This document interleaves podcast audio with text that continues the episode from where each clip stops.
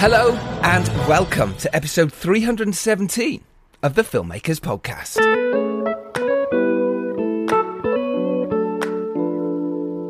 This is a podcast where we talk filmmaking from indie film to studio films and everything in between. How to get them made, how to make them, and how to try not to F it up. in our very, very humble opinion.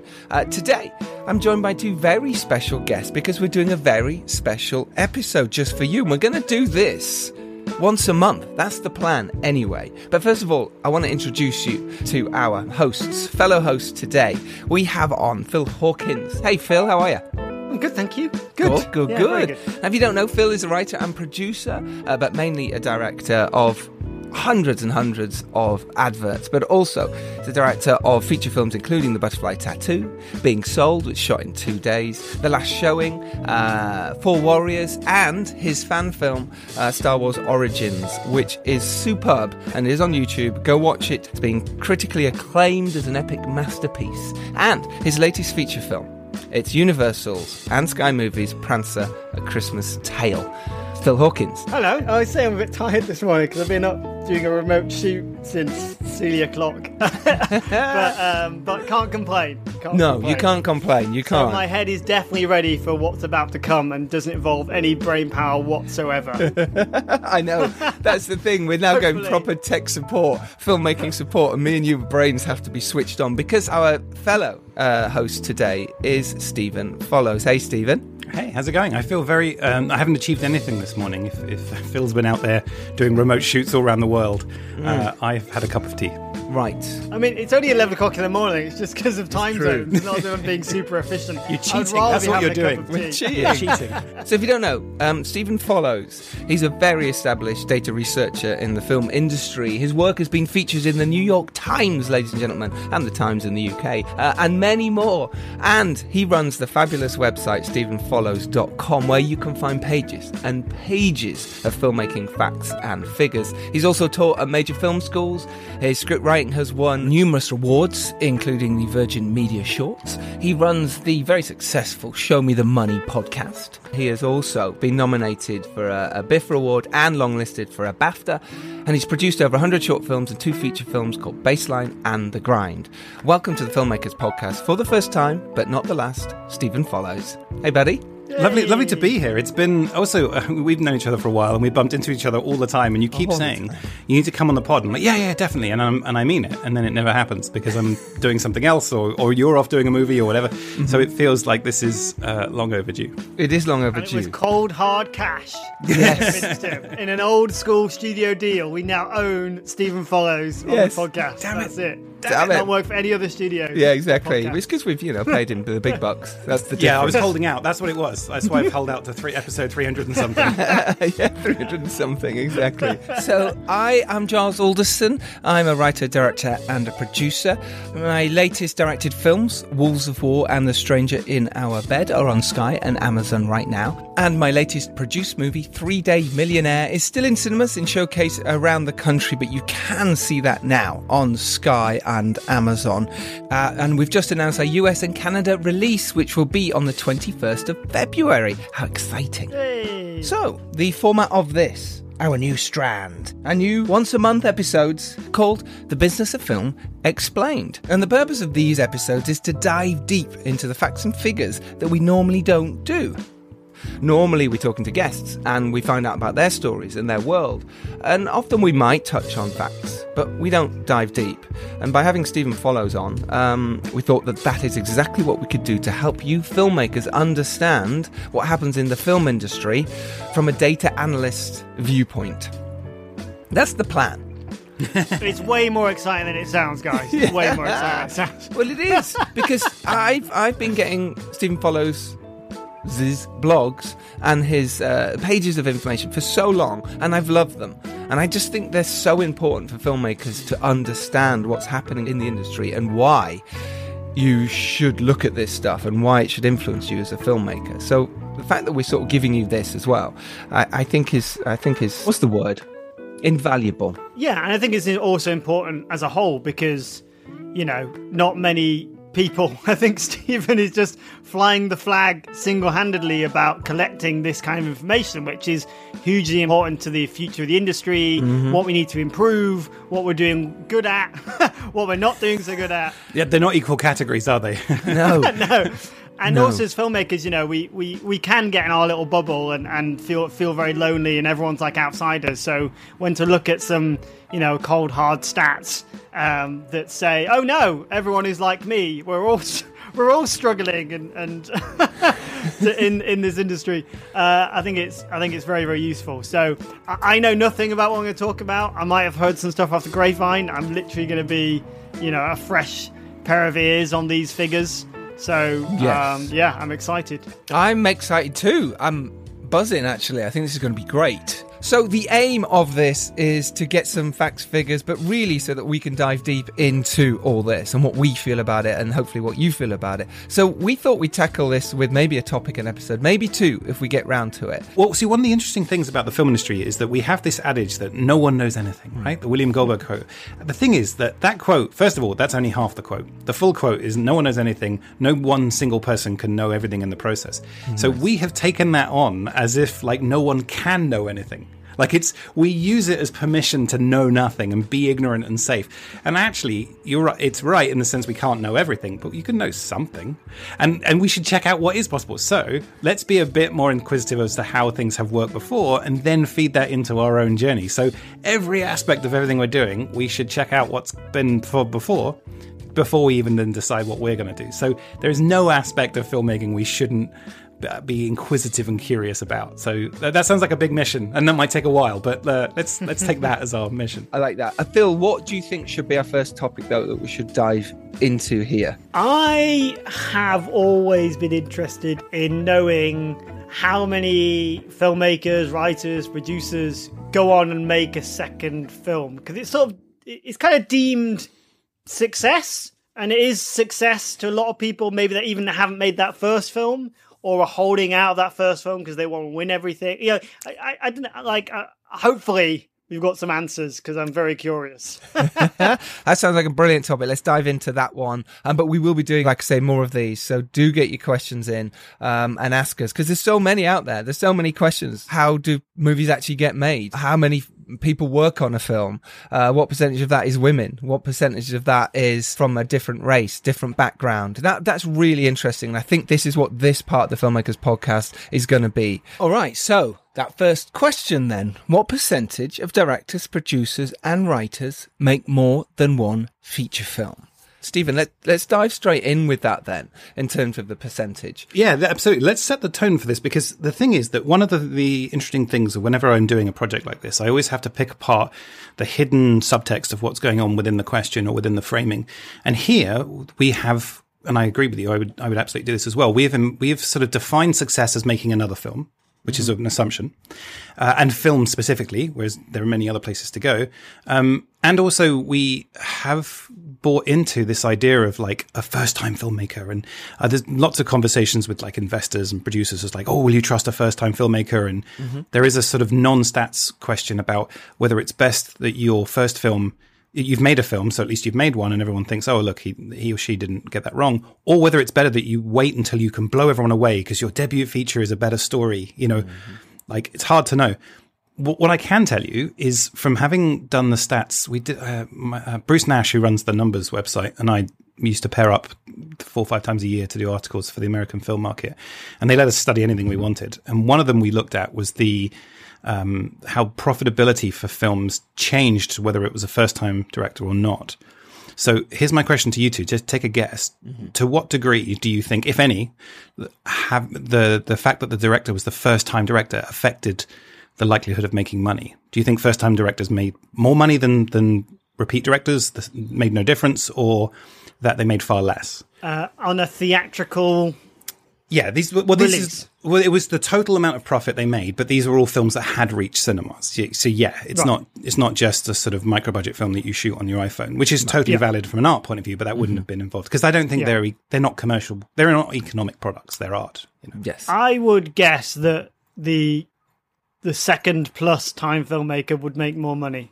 By big big degree, little degree, like I would say probably and I honestly genuinely don't know the answer. I've not seen stats, so I would say because you're more likely to have a higher budget on a on the next film that therefore they're wanting to make more money back. So I would say yes, there's a lot more to be made, except the kind of wonderkins that go out there and make make a film, the Blair Witches of this world, which probably skew it the other way, and the Paranormal Activities skew Yeah. it the other way. Blair Witch So- ruins everything. Everything. That Well, no, paranormal activity Can we- ruins can we all take stats. Away those two things from all stats. Um, yeah, so I, I, that's my instinct. I don't know how right I am though. I, I interestingly think it's not. And for the exact reason that you said, Phil, which is you get a bit more money for your second feature. Now, having more money often means it's much harder to make the money back. And I reckon the statistics of someone making a third film after their second is much, much, much lower because exactly that reason.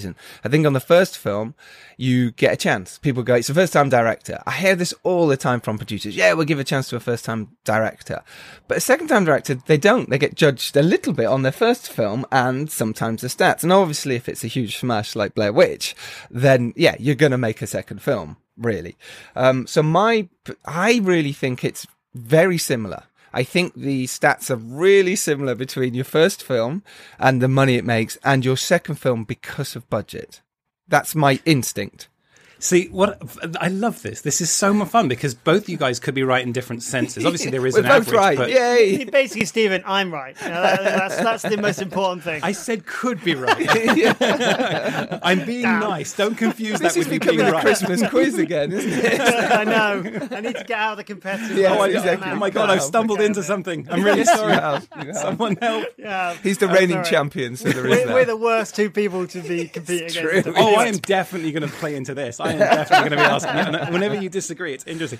But no, both, both, both, of you mentioned things that could completely make sense. Yeah, Yeah. like you'll get more support in your second film, in theory, like on average, uh, and also you might have a bigger budget, which might make it more stable. But you're also right, uh, Giles, that if the more money you spend, obviously the chance of profitability goes down. It, all everything else being equal, obviously, if you're making a better product, then it's different. But um, you're certainly going to be leaner on your first film. Like I don't, that, that doesn't seem like as much of a stretch to say. Um, the real truth at the end of the day is that uh, first time filmmakers are ever so slightly less likely to make money on their film, but to a point degree that it's just not worth. Like it's, it is there in the stats, but it's a couple of percent. And so ultimately, first time directors are not inherently worse bets than second time. If that's the only thing you know about them, obviously ah. the real answer is that their height doesn't matter, their eye color doesn't matter. Mm-hmm. What does matter is their talent, their hard work, their connections, the story. You know, it's just that it's a label that we use. Mm. Um, interestingly, this is just as an aside, but with producers, it's actually not only is it functionally irrelevant whether a producer has made a film before, sometimes if you look at the stats, actually it hurts. So if you're a first time producer, Yeah. you have ever so slightly a higher chance of making money on your first film than an experienced producer has on their next film. No way. Yeah, it's fascinating. And when we when we found this out, we went back to the AFM and said, "Hey, look, we found this out. Are you going to have a riot? Like, do you? We're, about, we're, just- we're, we're saying that experience in producing is a negative." And and Jonathan, who ran it at the time, was great because he was like. He was such a he's such a good like film industry marketeer. He was like, a riot's great as long as they're buying tickets. yeah. and so he, rioting. yeah, exactly. I was like, I was worried they wouldn't like it. He's like, I don't care if they don't like it. That's really interesting. All these first time like producers getting their distribution reports right now going, Oh my god, at least it'll be better. At least Oh, I'll no. make at least I'll make a living on my next film. Yes. But that's I, I read it as Thanks, a positive Stephen. thing. I read it as like it was an open door. You managed to find the negative framing of like it gets worse. Sorry. Well, it's true yeah. because that first feature, as a producer, there's so much stuff to do with not only raising the money, doing all the paperwork, getting actually through making the film, but then all the deliverables, and then doing all the paperwork within that, and trying to get any money through the door and get that back from your distributors. That's a huge undertaking for anyone, let alone someone doing this on a, a feature film scale where it can blow up and be massive, and you're dealing with all these problems. You, every, I think every producer out there right now who's about to make their second feature has gone, "Oh my god, really? It gets harder. I might not make any more money." Well, then- all we're talking about is money here. So yes, that's what's we are interesting. talking about money. You're right, not So success. what happens here is in the film industry, we have to think about like incentives and feedback loops. And if you fail, uh, whether artistically you make a terrible film or you lose money or whatever the criteria is that we're going to define failure in your first film, you don't get your artistic license revoked.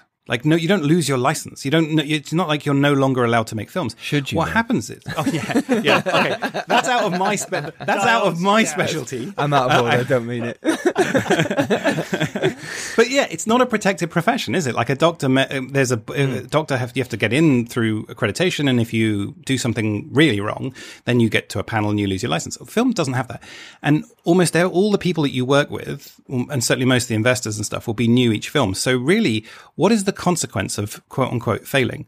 Nothing mm. really. Like it mm. may in some cases, in some places, but at the end of the day, you're going to have to build it from scratch anyway. Your second film, as you were saying earlier on, can be harder because you've used up all your favors in the first one. Yeah. Or it might be that it's just as easy or just as hard because you're using the same skills, or it might be that it's easier because you've got a bit of reputation. But at the end of the day, you're going to have to build it from nothing. No one's going to hand it to you. Maybe if you've done, you know, like the, all these outliers always ruin everything. But like other than the, the 0.1% who've have things thrown at them, everyone's going to have to go out there and build it from scratch anyway. So failing, whatever you classify that as, isn't as bad as you'd think. And so that means that we don't, although filmmakers spend so much time pretending that they really want the film to make money, and there's mm. no, no harm in that, and it would be great if the film did make money. Really, deep down, we know that's not the motivation. If because if it was, if the film industry was motivated by money, we would see a very different industry. yes. So Yeah. I find it quite liberating actually because it comes down to your hard work. So bringing this back to where we started, this is why I wanted to talk about this before we talked about the actual stats on second time films because I think when I used to jump straight into the conversation about second films, we would people would very quickly go to the idea that making a second film was a the goal and b if they didn't it was failure. And I think mm. that's a, such an unhelpful and untrue framing because mm-hmm. what do you really want as a director? You want to live a life. You want to be able to pay for your family and your kids. You want to make art that you're proud of. You want to have an interesting life and have creative expression. And making a second film is not the way we measure any of those things. I do like that because I think, uh, and I've always said this on the podcast. Please just go out and make your film. Make it just however you can. With iPhone, with it's twenty quid or it's two million. Just go do it because then you'll learn. You become a better filmmaker. And there's so much pressure. I, I really believe this. Put on that first film has to be good. Yeah. It has to win awards. Otherwise, you'll never make another film in this industry again. Those days are gone. That does not exist. Yeah. If you've gone out there and made a film, you now know how to do it. That to me is a huge plus. I don't care if it's made money or not. I really don't as a producer. I care about you and your talent and your hard work and what you want to do with the next film. Okay, cool. You've been through the trenches. You've done it. Now I believe in you properly. You know, I, I, I go, okay, well, if I had 250k, if I had 2 million, now I might put it into you. And I think that for me is really important. I love that attitude of going out there and doing it. I might be totally wrong, but that's how I feel. I like that. No, I, I think that's right. I think I think you know that that old the the idea of having the permission to fail. Like nobody sets out No, to make a not. bad film or to fail, of course. But it's liberating to know that failure isn't in inverted commas, in, insert whatever you mean by that, isn't the end. And I, I think I've said this before, but um, Paul Greengrass, when he was a, pre- a president, chairman, insert name here of Directors UK, um, and they're on, he's saying like, directors these days are so obsessed with doing that first film and knocking it out of the mm-hmm. park on the straight one. Like, where is the permission to fail? He's like, you know, I've he's like Paul Greengrass. I've made some pretty decent films, you know, but also made a lot of terrible ones. And and you know, and and in terms of like, I'm paraphrasing, but like if from his own, you know, this is basically how he says it. It's like like if I had not earned the right, you know, to make films or uh, learned the lessons I did at ITV Granada, making all that stuff, you know, that he did, then he wouldn't have gone and made the Bourne films or gone and made you know the amazing stuff and and because you don't do that as the first film and like yes there are the outliers like other stuff that just smash it and, mm-hmm. go- and go straight out but you cannot compare yourself to that because most people are making film and learning from that experience i certainly did you mm-hmm. know and, and everything and ev- every single film going forward you're always trying to make it a better film to have that as a career to go through you know? Yeah. But you're right. So- you also have something special with your first film or first films before you get known by anybody that you care about. Is that you, that you then lose and never get back again? Which is that mm-hmm. if you make a film and no one sees it, it doesn't matter. Yeah. Yeah. If you make the Blair Witch Project, then the second film is a bad film. Yes. Then you've got attention. So apathy is one of the most valuable spaces to learn. I mean, that's what I remember at film school. The, the films I was making did not matter. No one gave a fuck and was very clear telling me that constantly. And that was helpful to experiment, to try, to learn. Like I, I re- was reading somewhere about um, people who go, the first time they go to Vegas, the worst thing that could happen to you is you win big. Right. Yep. That will yep. ruin you for the rest of your life mm-hmm. because you will build neural pathways that Vegas equals money. And then 50 times after that, you keep losing, but you still got that first hit. Yes. And so uh, if I was to dream someone's career, like if I was to you know, say, okay, what's the perfect career for a director? I would want them to make a film that they're proud of, but have notes on that, that got some people interested, but got them in the room, that allowed them to apply to the scheme, mm-hmm. the funding thing, the development money that would get them to the next stage, which is exactly what Greengrass is talking about, because that's what television often was. Mm-hmm. But I would not wish on anyone paranormal activity. I mean, they get the money as well. Well, actually, I'm, I'm sure because of the film, the film industry works, they don't. You're right, Stephen. The pressure, and this is what I was going to bring up as well, in terms of if your first film is a smash hit, it does win the BAFTAs, it does win an Oscar nom the pressure to make the next film is ridiculous. It's suddenly now people are going, oh, it's from the director of, well, we're expecting yes. something good from yeah, you. We've just chucked all this money at you. How are you not delivering? And then how hard it is from there, if that does bomb, to make a third film. Yes, that's the narrative. See, this is right? the thing about the industry is that what makes a second film work is the narrative you craft around mm-hmm. you. And it's so, yeah, it's great if your film takes off and you get to say, I'm the hot new director. But if you're proven not to be, even though that's just as false as the fact that you were, like, yeah, you're right. Big film, first film did very well. Second film doesn't do very well by whatever standards people are using. That third film is now a lot harder. Whereas if mm. you'd flipped the order of those two, if you'd made a forgettable, crappy film and it was either literally forgotten or just embarrassing, but no one cares, then you made this amazing film. The third film would be so much easier, mm-hmm. which is kind of crazy. But yes, but anyway, let's go. Let's, so yes. so the number. So um, I'm really interested. Uh, Giles, do you do you know the number of films, the percentage of directors, sorry, that go on to make a second feature film? Well, uh, I don't know the exact figures, but we on the Q and A tour for Three Day Millionaire, we did talk about this, and we've mentioned it on the podcast. I think quite a few times. I think you were on that, Phil, and we guessed that around eighty-five percent of people didn't go on to make a second film. I have a feeling it's slightly lower than that, but that's what we were saying. So that's why I want to debunk this as just guessing and get the actual sort of more facts around it. Phil, it. what do you reckon? Do you reckon higher, higher or lower? Am, am, I being an optimist or a pessimist? Are you going to win the quiz, Phil? oh, yeah, I get the sense that you, you need the points here. So you know, I, you're know, behind. I, I, would say it is higher. Higher than 85%? Yeah. Oh, wow. Why do you think that is? Just if that is the case, why? What's well? That, it, I mean, I, I, oh, to be honest, I think I think eighty five percent we've used as a as a shorthand. So I, I probably, if you asked me honestly, the first thing I probably would have said that number, but I'm just thinking like if we're talking about theatrically released movies, which I guess that's what. The oh, I see. Yeah, that are, is different stats. That's very then. different yeah. because you know um, because there are. I mean, look at Giles and I. You know, how many film feature films have we made mm-hmm. that may not have qualified because it's not deemed a, a UK theatrical release? Correct. Now, is that any less or more valid in terms of you know statistics? On, on that basis, I would say less people go on and make a second film. Hey guys and gals, Giles here jumping in to tell you about Q Scripts. Well, they're a script analysis service who provide detailed, constructive, and professional reports on shorts, features, and TV scripts. They work with both emerging talent aiming for a break in the industry as well as established writers looking to take their scripts and ideas to the next level. They have experienced readers with a track record at honing scripts into the best and most appealing version for production companies and other partners. And because you listen to the Filmmakers Podcast, you get three months membership for free for a limited time. So get there now.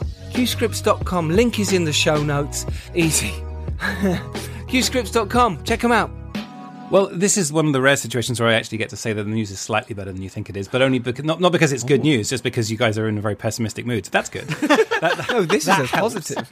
yeah, exactly. It's not Yay! nearly as bad as you thought. Um, oh, good. good. So, so yeah. So what I did was this was a study I did a few years ago. So everything I'm going to talk about on the pod there, we can put links and stuff, and you can read it on the on the website um, mm-hmm. on my website. Um, and so I looked at about half a million people who had at least one credit across all the different jobs. So this is there's not that many directors, um, but this was over like a 20 year period, and so I was looking at kind of the really big picture because that's what I like to do. I like to start with a really big picture, and then you get a really crude number, or at mm. least a very broad number that's the average of everything, and then you start drilling down and starting to see where it's more useful.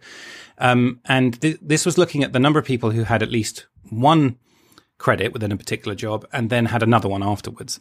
And for directors, it was about 67%. So about two thirds of directors uh, never made a, a second film. So they had one directing credit, but then a third of them had at least one more. Although that falls very quickly in the sense that um, for directors, it was if you if you say how many people made a third film, I think it was under under one in five, like under twenty percent. okay. Um, Wow. But I think it's so on the. It's so interesting who whether you think that's optimistic or pessimistic. That my loose experience in talking to people about it is that if someone's never made a film before, they think it's really kind of bad or depressing, and they're like, "Oh wow, so two thirds never do it again. God, that's terrible."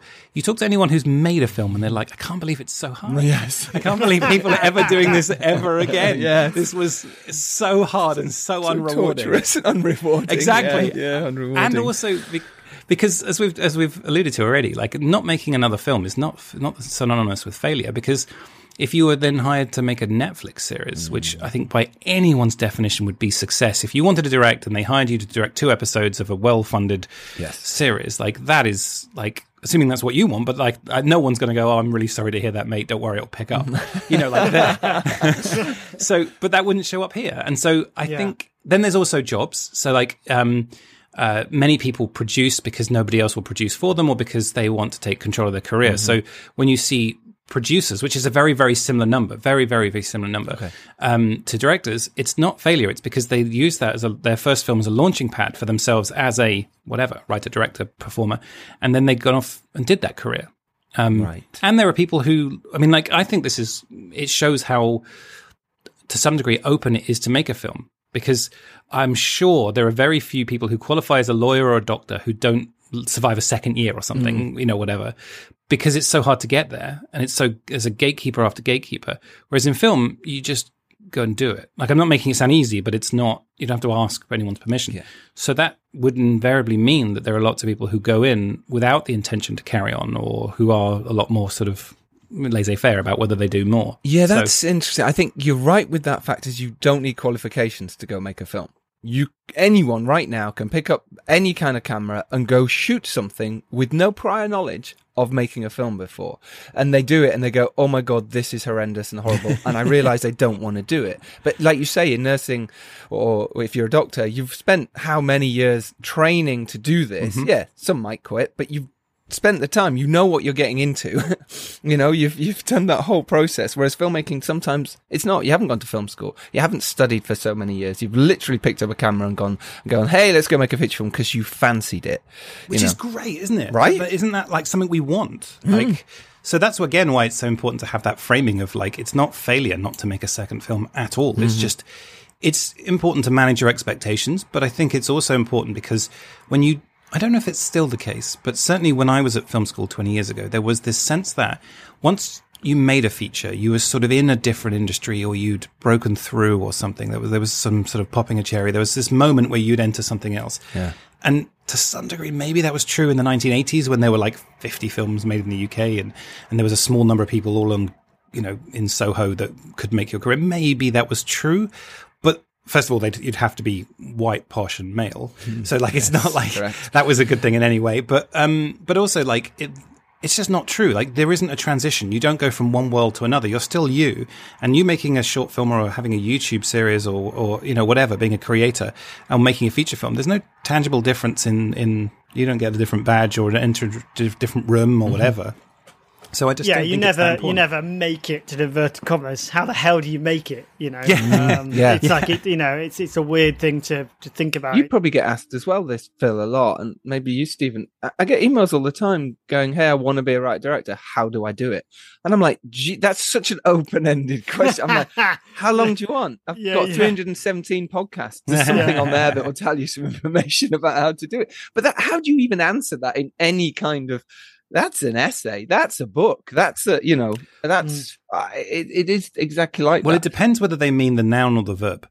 Because to be Ah. a writer in, in a verb sense means you open up and you start typing. Right? And you can do it in your notes app on your phone. You're now writing. Congratulations. Yes. If you want to be a writer with a capital W, I mean, I think, um, Capital I like that. yeah, like the, the, the author, David Mitchell. title. Yeah, exactly. Uh, David Mitchell, not the, the comedian, the, the novelist. He talks about the difference between being an author and a novelist. And I think he talks about being an author about some, being someone who really cares about the sentence structure and, oh, that's a lovely word. Oh, that's a great thing. Oh, look at the thing. And then the, the, the novelist is someone who goes on the, you know, TV shows and has to do the, the, the tour and, you know, and so I imagine writing is just you creating with words. Whereas being a writer might be getting industry recognition, be getting in the room. So you kind of have to split these two things and see that one fuels the other and vice versa. But they what they're asking of you is to make them into a noun. And the answer is just go be a verb. just go mm. write. Can you imagine getting that reply? Go be a verb. Yeah, Go be a that's verb. why I don't say this Full because stop. it doesn't feel Regards. helpful. I think that's a helpful answer, but I also No, don't no, say no, stop being a noun, start being a verb. clever. Well, that's the thing. A lot of people, and, and hearing is kind of what we're talking about is like there's a lot of people that say they're a filmmaker but haven't haven't actually made a film. Or a lot, Mm-hmm. I'm a director, but now I'm a director. Or come out of film school and they printed a Vista print business card that says director, and like therefore you know they're a director. you can. and you, you can, but you're not they not? You, Yeah. But you're not. You It's, it. it's not a capital D. It's, Until or- Stephen Follows sends you a little certificate with a little rosette on. That'll be ten pounds, please. Yeah. But the th- the re- I think the reason why I was being Mr. Mr. Pessimist, and maybe this can be my new job title in the Mr. Pessimist with a um, capital P. Mr. Doom. is um no because I think into maybe this is a whole other stat to go into, but the amount of films that are made that get theatrical distribution, you know, yes. uh, you know, so Yeah, like I think different there's certain filmmakers probably listening to this right now going either a well I've made five like this these numbers don't work or there's you know people saying hang on you you're saying this sounds positive but I just I want a career making these films and you're saying you've made one and I can't you know and it's really hard to make the rest but it's like but that's because of because of the state of what we're in in terms of distribution the way things are released and and and the inverted commas gatekeeping of that uh, and the lack of support for independent film distribution, especially in this country. Um, which is why I like your stats because then I can.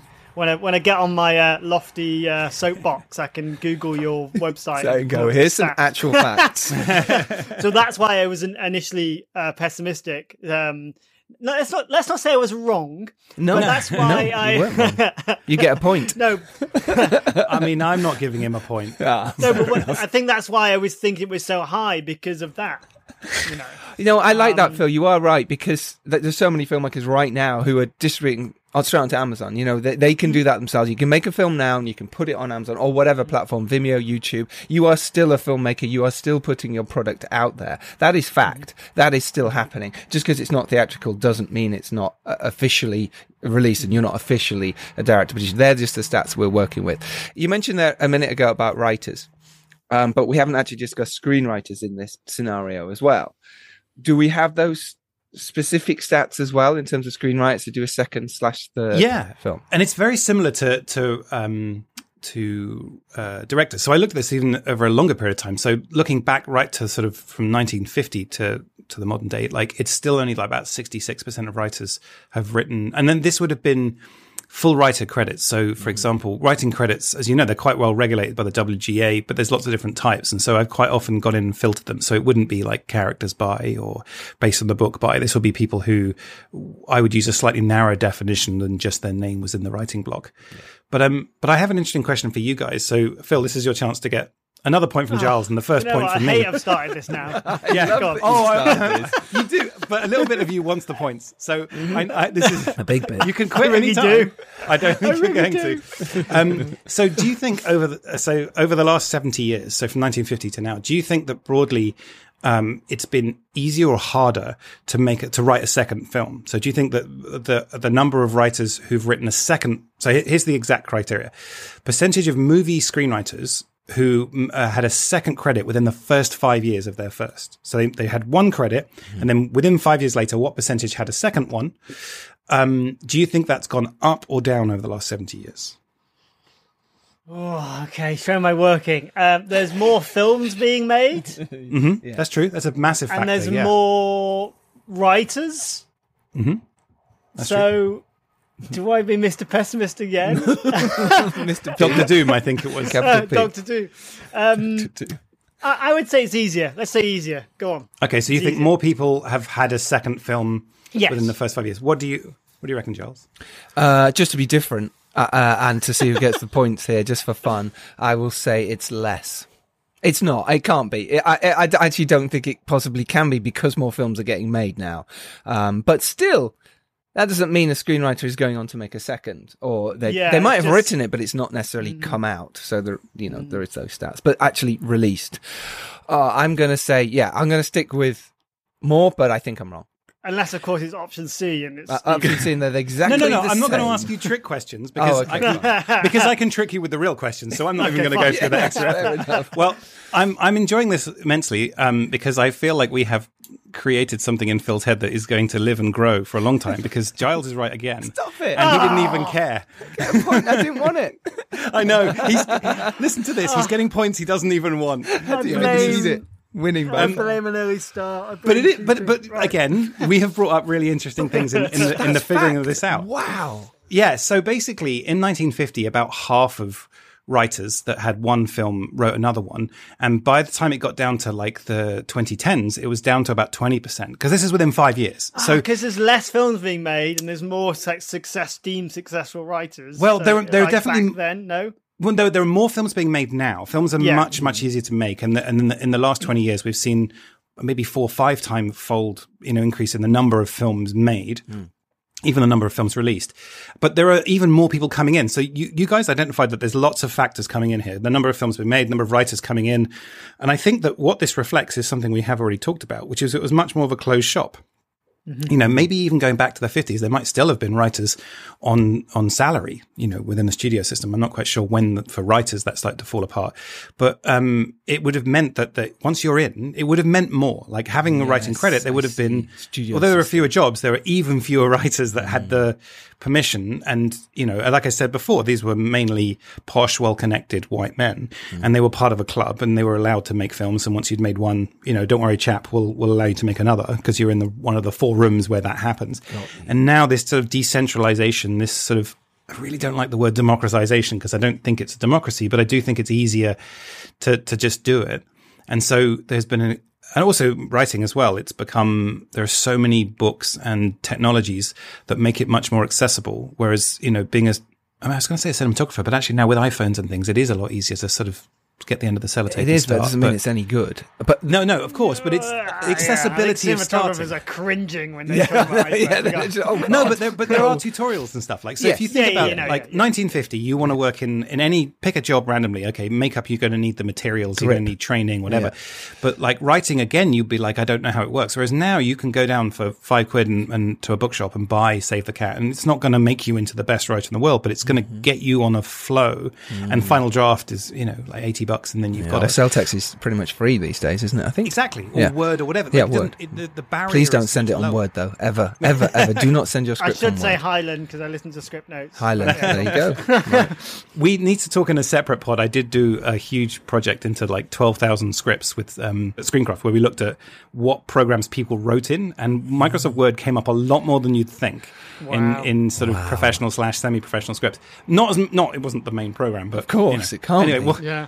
But um, People but yeah, don't so- accept it that way. But anyway, we'll come No, back no, to no, that no. because that's Yeah, I. And, wouldn't- and I- was it Blair Witch and, and Paranormal yeah, Activity? yeah. I like Written the on idea Word. that Well, Jed Shepherd wrote Host that way. You know, th- th- that's Yeah. they, they just were literally let's write idea down. So it was written on Word. Technically, it didn't end up that way, but that's what they wrote it on because it was an easier platform to Yeah. just send it backwards and forwards at the time. Also, Blair Witch did not have a script. It Blair just Witch people didn't scream, have a script. screams in wood, runs. but um, but yeah, so it's much more open. So yeah, the the odds on making a second film, uh, if just writing a second film have gone down drastically. But also the opportunities to be a professional writer have gone up in other areas. So there was far less television, 1950, you know, and all the different places. So you can be a professional writer and not be involved in a feature film. Whereas that would have been a lot harder. And so it's not so much that it's got better or worse per se. It's that it's just changed. It's like, it's a different thing now, isn't it? Also, on that, Stephen, I think Hmm. writers potentially are paid less And uh, because there is a lot of scripts out there, you know, someone can option your script for a pound or whatever. We make it because it's an indie film. We make it for very little money. Therefore, the writer has spent three, four years of their life writing this, getting paid very little. And the back end money, well, we all know it, it's very difficult to get any back end money, even if your film is a huge success. Therefore, if they've got a roof over their heads and families, for to go and write another one and spend two more years writing it, you can understand that. Whereas back in the studio system, the 50s, 70s, 80s, it was a different beast. Whereas you're now on a, you're getting a set wage necessarily to write a film. So I understand those stats now a little more. Now we've d- dug a little deeper. And that's why I think writers these days can go out there and succeed. Uh, like you say, we're just doing feature film stats. Fascinating, fascinating stats. Great. this is fun. Is um, it? Is it though? Now, before we, you know, I, well, the first time I got recognised, and um, not visually, but like when I was in Cannes in 2000 and must have been 14, a year or so after I'd started doing the blog they recognized my name actually. So basically, I was chatting to somebody in, in this thing, and we were just like two people chatting in front of the Vol-au-Vents or whatever. And like, then they looked at my name badge and they were like, "Oh, you're Stephen Follows!" Like, it was the first time it happened, and he literally said, oh, "You're Stephen Follows. I love your stuff. It's so depressing."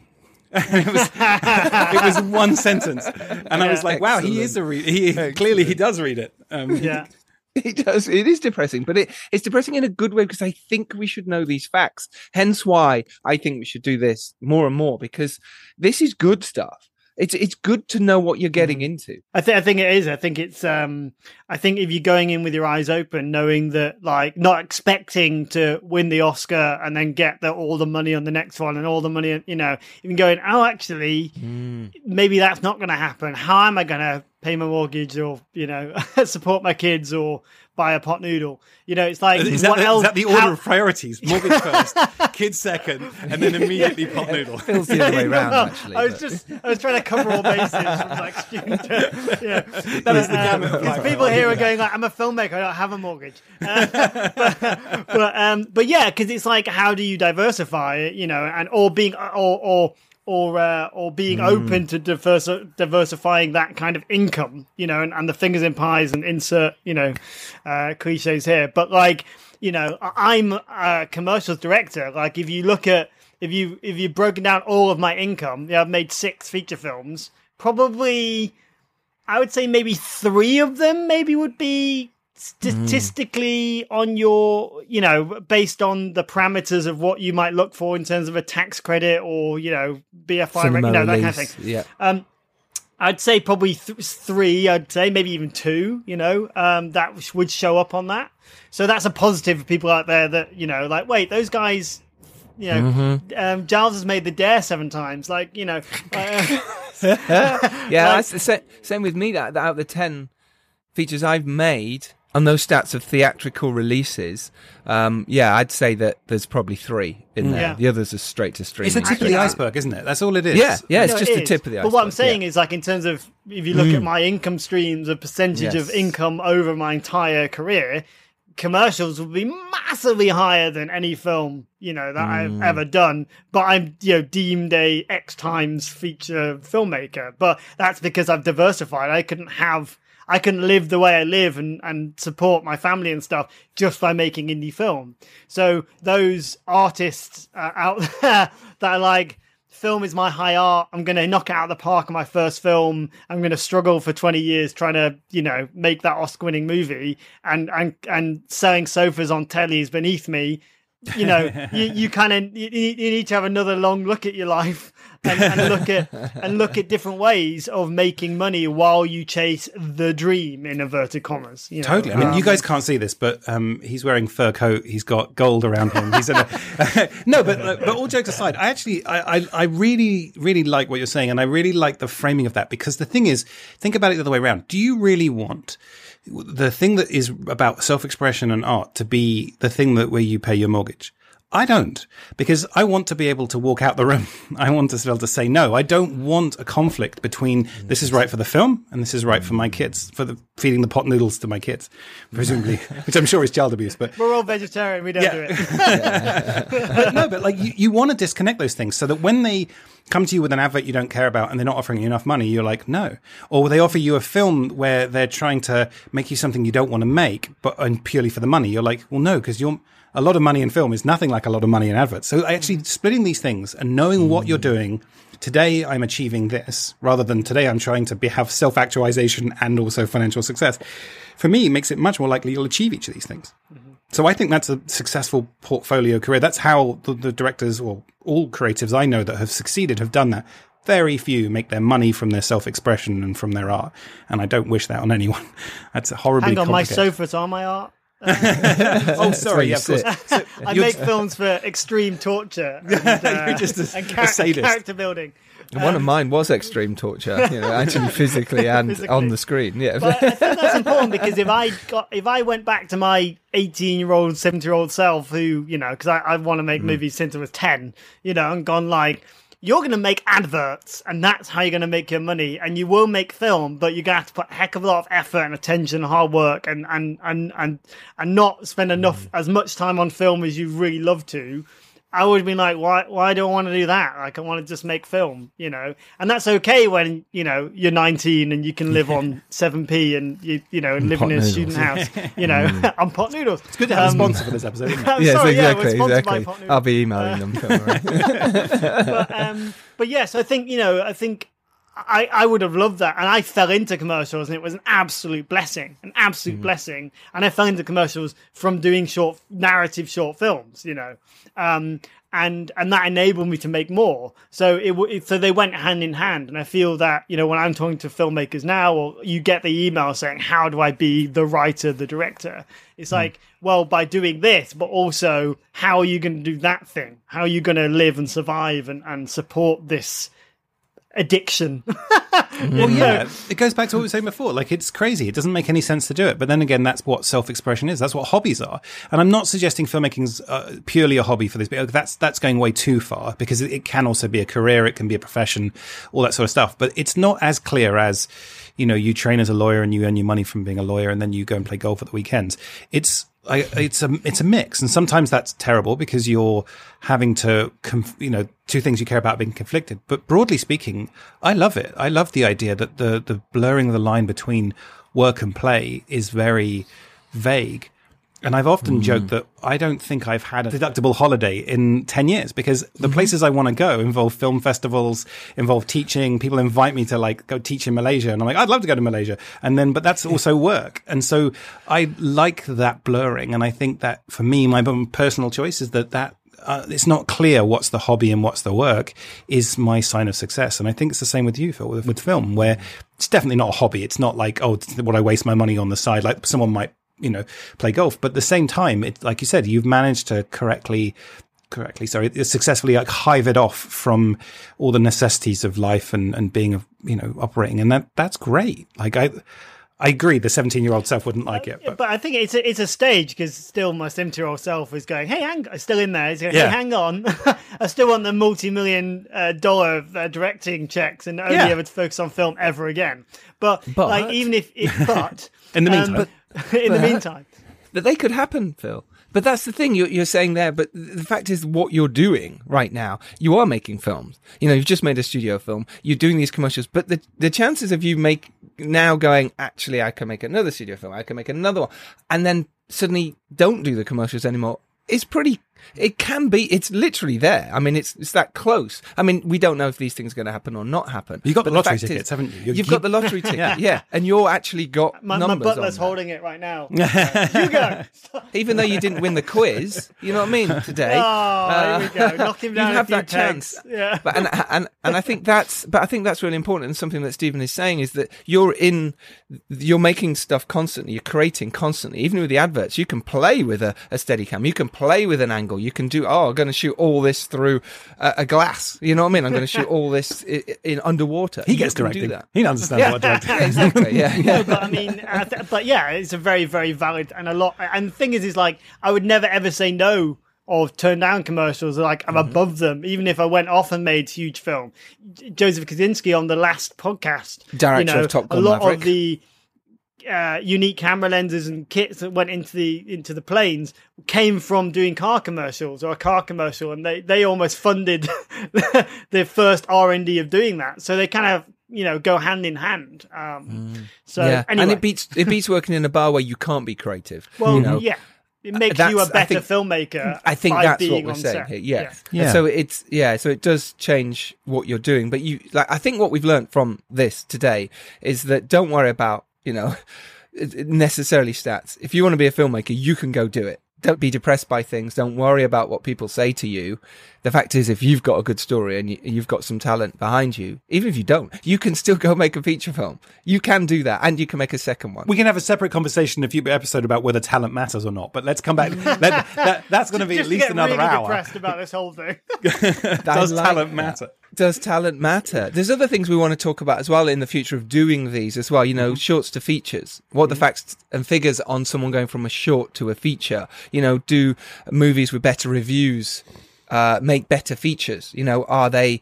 Do they make more money? I love all that kind of stuff, and I think that's really important because we can all get burnt by reviews. You know, we can all make a short film and go, "How do I turn this into a feature?" And I think those facts and figures will be fascinating as we move forward with these episodes that we are calling until we can come up with a better title. The business of film explained. the film fact deep dive. Film data crunch. Film data crunch. yeah. Um, I think the pot noodle hour is uh, the, the, the working title.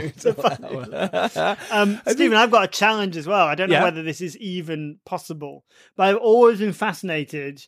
And again, maybe it's a way of um, hopefully inspiring and, and lifting the, the gatekeeping, the drawbridge, that kind of thing about class, you know, and filmmaking and, and, and geographically, you know, where people live or based or, oh, you mean know, class, grow up. not not class? Uh, No, oh, here we go. We say class. Here we go. Is that the answer you were looking here. for? Yes, that's yeah, exactly the answer I was looking for. Thank you very much for coming, Stephen. Uh, that's great.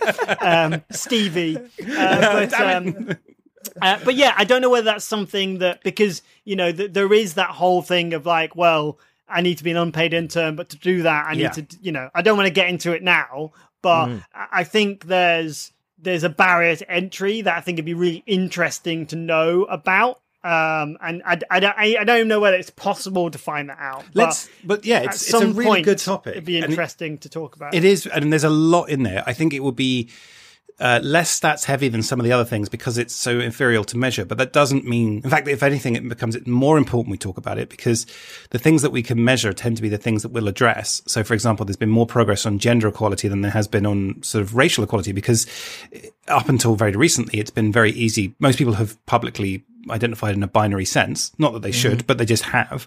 Mm-hmm. And so through pronouns and things, we can do more data research into gender in the past. Whereas with race, it's much more complicated for many, many reasons. And so therefore there's been, it's easier to say, look how bad it is. Whereas, mm. and class is even more ethereal, but is just as important, if not more important, because also a lot of these issues are like, for example, race and class certainly in the UK, are heavily linked because of just the unfair situation for so long. So yeah, let's let's do it in another episode. But I think it's a really, really important topic. I'm really glad you brought it up.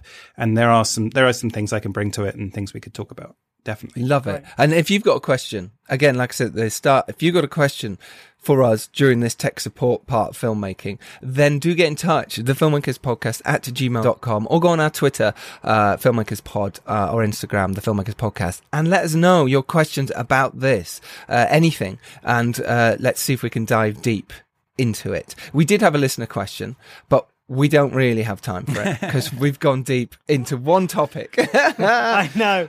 which is fantastic, which is what percentage of directors, producers, and writers do make more than one feature. I hope you got a lot out of this. I hope this is fascinating for you. Let us know um, because we want to do this more, and we are going to do it more. Uh, once a month, we're going to be doing this. Uh, it's great. Stephen Follows, thank you so much. This has been brilliant, really fun. Yeah, thank you, man. It's been good. It's been frustrating. It's been emotional. uh, it's been empowering. and to some degree, it's been pointless for you. But Giles has got a couple of points.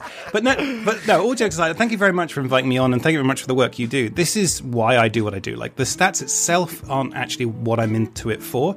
They are a form of storytelling. They're a form of lighting things up so we can understand them. But then we need to talk about them, and then everyone needs to choose what they do with it. So this kind of conversation we've just had is exactly what I want, the end result I want. It's not the graph or the chart or anything like that. So yeah, keep, keep the questions coming, and all the things, even the things that you don't know how, like exactly the way you you framed it, Phil, is perfect. I don't know how you're going to do this, or I don't know if this is possible. Those questions are usually the more important ones because the easy to answer ones or the ones that are already answered out there we can find out. But the ones where we get this sense that in that space there's a thing that might be important to like that's where we should be investigating and looking.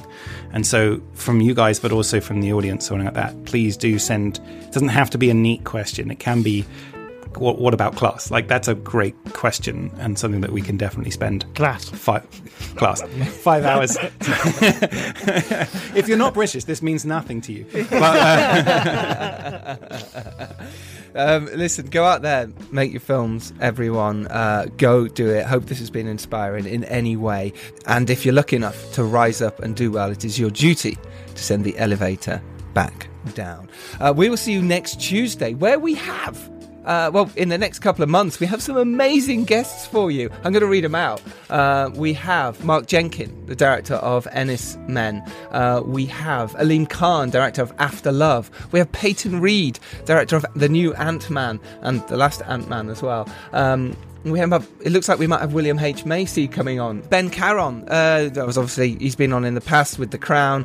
Uh, he's just done Andor, and his latest film, Sharper, is coming out. And we have Todd Field, director of Tar, the Cate Blanchett and Mark Strong starring thriller. It's amazing. So that's all coming up for you as well as more Stephen Follows. How bloody exciting for 2023. Uh, Phil Hawkins, thank you very much. Thank you. Stephen Follows, thank you. Thank you so much, guys. Take care, everyone. Bye bye. If you liked our episode today and want to support the Filmmakers Podcast for the future, check out our Patreon page. Patreon subscribers get ad free episodes, exclusive bonus content, and more.